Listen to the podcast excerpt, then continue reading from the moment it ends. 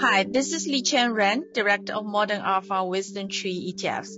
Welcome to China of Tomorrow podcast series, where we navigate China, India, Japan, and the broad emerging markets with members of WisdomTree and other industry leaders. This is Li Chen on November 13th, 2023.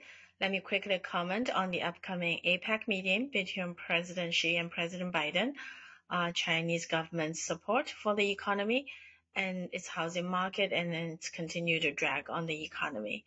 Um, first, uh, as listeners who followed me on Twitter knows, I've generally been short-term positive for better U.S.-China headlines. And actually, if you one observes China's state media, this was already apparent for a few months. Uh, from the U.S. side, many top U.S. officials uh, and cultural exchange programs such as Philadelphia Orchestra has visited China for the largest two economies, you know, at least it's a meeting, so that's good news. Uh, it, but ultimately, what gets done is what matters, and currently, the core relationship between U.S. and China will continue.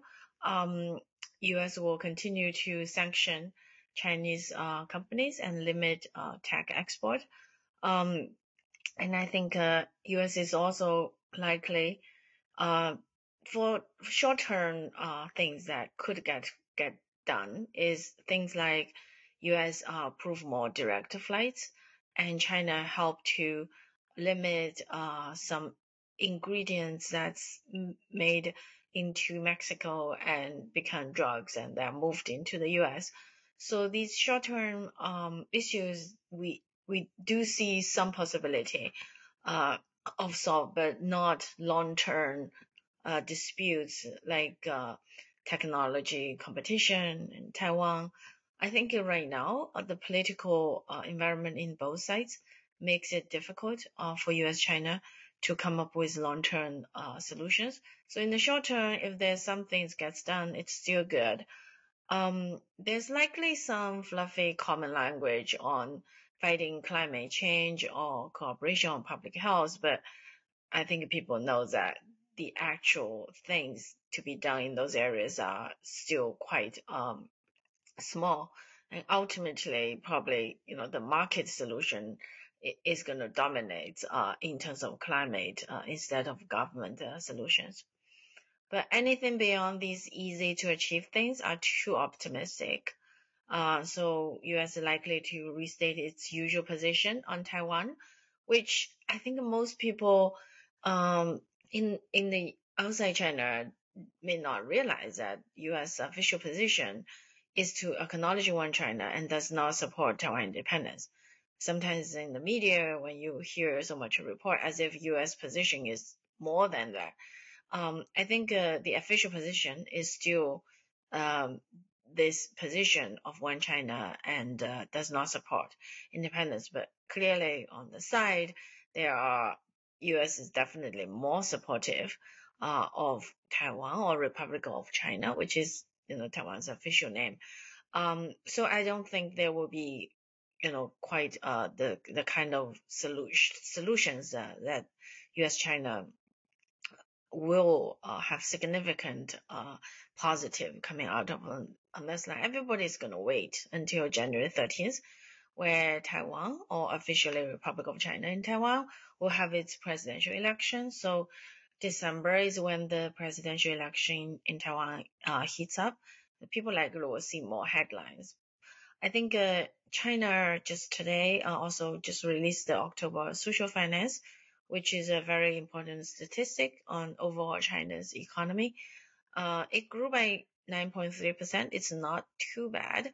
Uh, however, the money, you know, the liquid money measure, M2, uh, grew by 10.3%. That means people are still um, cautiously saving. The lack of good investment opportunities is such that many are actually considering pay, further paying down mortgages, even though the rate of mortgage now is uh, mostly less than 4%, which is a big contrast with, to the US, which is closer to, you know, 7 plus housing market uh, continues to drag the local economy. I think if people are thinking about paying down mortgages at lower than 4%, that just suggests, you know, the lack of confidence in, in other investment returns. So I think its local government is still trying to get revenue in many other sources. Now that the land sale is uh, much smaller. Mostly it's fines and fees. Um, that's why in Chinese headlines you see some very unusual headlines like um, the government suddenly wants to ask some money back from past benefactors of the government to cough back some money, uh, which I think outside China probably people will be like very uh kind of a, don't quite understand like wow this can be done, uh, but in terms of China, uh, you know it's an emerging market. It's not as everything as uh, written down as in the U.S. Um, I know several people are saying housing has bottomed. Uh, my own assessment is still further weakness. Uh, even though PBOC, the central bank, has met a few um, higher quality real estate firms, like one of them, Vanke, which in Chinese is Wanke, which now got a full backing of the local Shenzhen government, which because they are also like 30% owner of, of Vanke and Shenzhen's uh, local government does have significant uh, as, uh, assets that could uh, prop up their uh, the real estate firm. But the other firm, I mean, visibly Central Garden was not in this meeting, at least not in the official uh, release. So we don't comment on individual company stocks, but it's clear Central Garden is not in government's save list if things further deteriorate.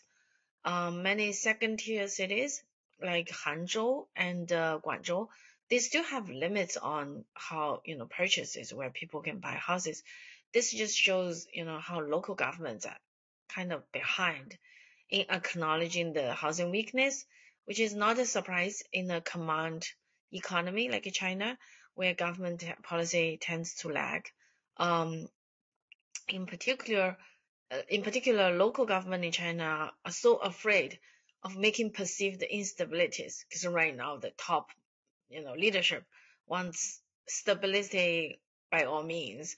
And because of this, uh, many local governments are kind of lying flat, like they're trying to do the minimum, which the central government uh, also knows to a degree. But again, you know, they if they want the local government officials to stimulate the economy, then they are also are going to have to live with some of the you know unseedly things that the local government does to stimulate the economy. Um, so I think uh, on on Chinese um, uh, on Chinese stimulus in terms of government stimulus, again, I think uh, I've written a blog before, and I try to write the blogs that has uh, a bit of shelf life, and I still it still is a good blog. Essentially, saying that Chinese government will do uh, some policies, but it will do enough to make uh, you know the worst is avoided, but it will not do the U.S. style uh, big bang kind of stimulus. So I think that's still the best baseline uh, for China. Um, on Chinese currency, we commented last episode that from technical factors like momentum and volatility, our multi-factor strategies is actually hedged for the Chinese currency, but that is mainly to reduce a risk, not uh, like a one-sided bet on currency losing value, mainly because um, China, the system, you know, just guarantees that the, the Central Bank of China uh, can manage currency using a lot of tools that you know other countries probably much uh, less willing to do, um, such as uh, asking exporters to sell dollars and then because China is still net export positive, or short squeeze uh, short sellers or squeezing short sellers if there are significant uh, of them.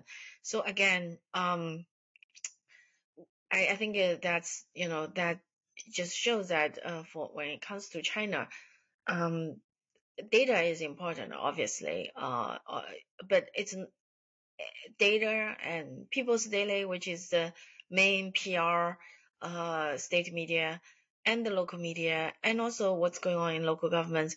Uh, sometimes it just charts and you know and tables of data on China and is not enough to uh, quite get what's the local complexity is. So I think uh, um, these uh, kind of uh, institutional setups of, of China is still very very important uh, when when trying to understand uh, China's uh, financial market. Um, in the last two weeks, there was also a important um, political news. Uh, China's ex-prime minister uh, Li Keqiang un- unexpectedly passed away by a heart attack. Um, many people set up a memorial altars as there was a shocking news because most top Chinese uh, leaders have great health care teams, so they usually live quite long. And however, you know, there are many commentators suggesting this could lead to riots and protests. Uh, I think that's a very big misread of China's current uh, political landscape. And this has happened a couple of times because uh, President uh, Jiang Zemin also passed away um, uh, within the last year. And historically, funerals is a way, you know, is, is one way the populace express um, this you know disagreement or un, you know or unhappiness with the government. But uh, after you know after two big uh, funeral events historically has become uh, uh, quite uh, unmanageable. Um, the government has become a little bit um, standardized in terms of handling uh, past officials' uh, funerals.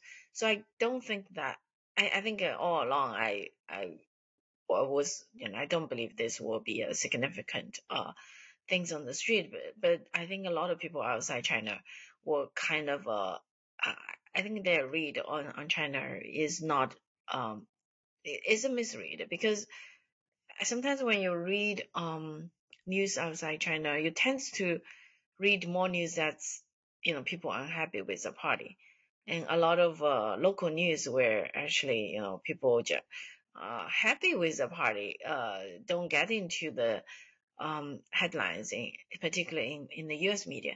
So I think that sometimes uh, skews people's view as if you know the party is in constant collapsing mode, which is definitely not the baseline in China right now. Obviously, things can change, but that's a significant misread. Uh, I think that's a good example of things that um, there's a disconnect between what's going on locally versus what's being reported.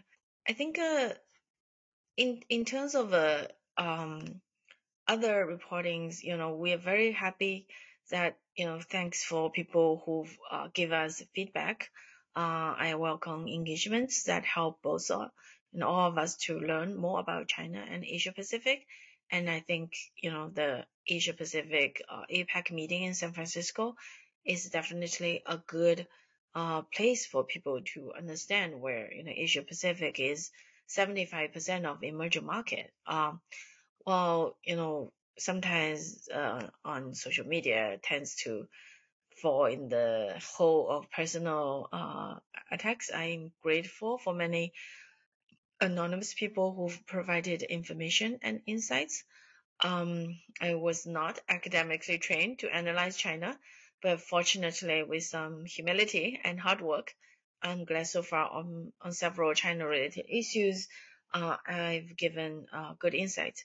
So please, um, you know, follow us on Twitter. Check out our website at wisdomtree.com, the US site.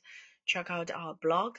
We also have several podcasts that might be uh, useful for you, particularly on, you know, Fed. We have um, a, a lineup of, uh, for example, Japan strategies that has gained a significant uh, following uh, in, in, of, of dividend weighted Japanese equity plus uh, currency hedging. I think in terms of currency hedging, um, I've also had several blogs which explains uh, nowadays uh, in every country, uh, it has to be thought about as an emerging country, except the U.S. U.S. is uh, very special uh, because it has a reserve currency. So if you're interested in any of these topics, please give us uh, feedback and thank you. Um, very happy to uh, bring you this uh, episode. Thanks.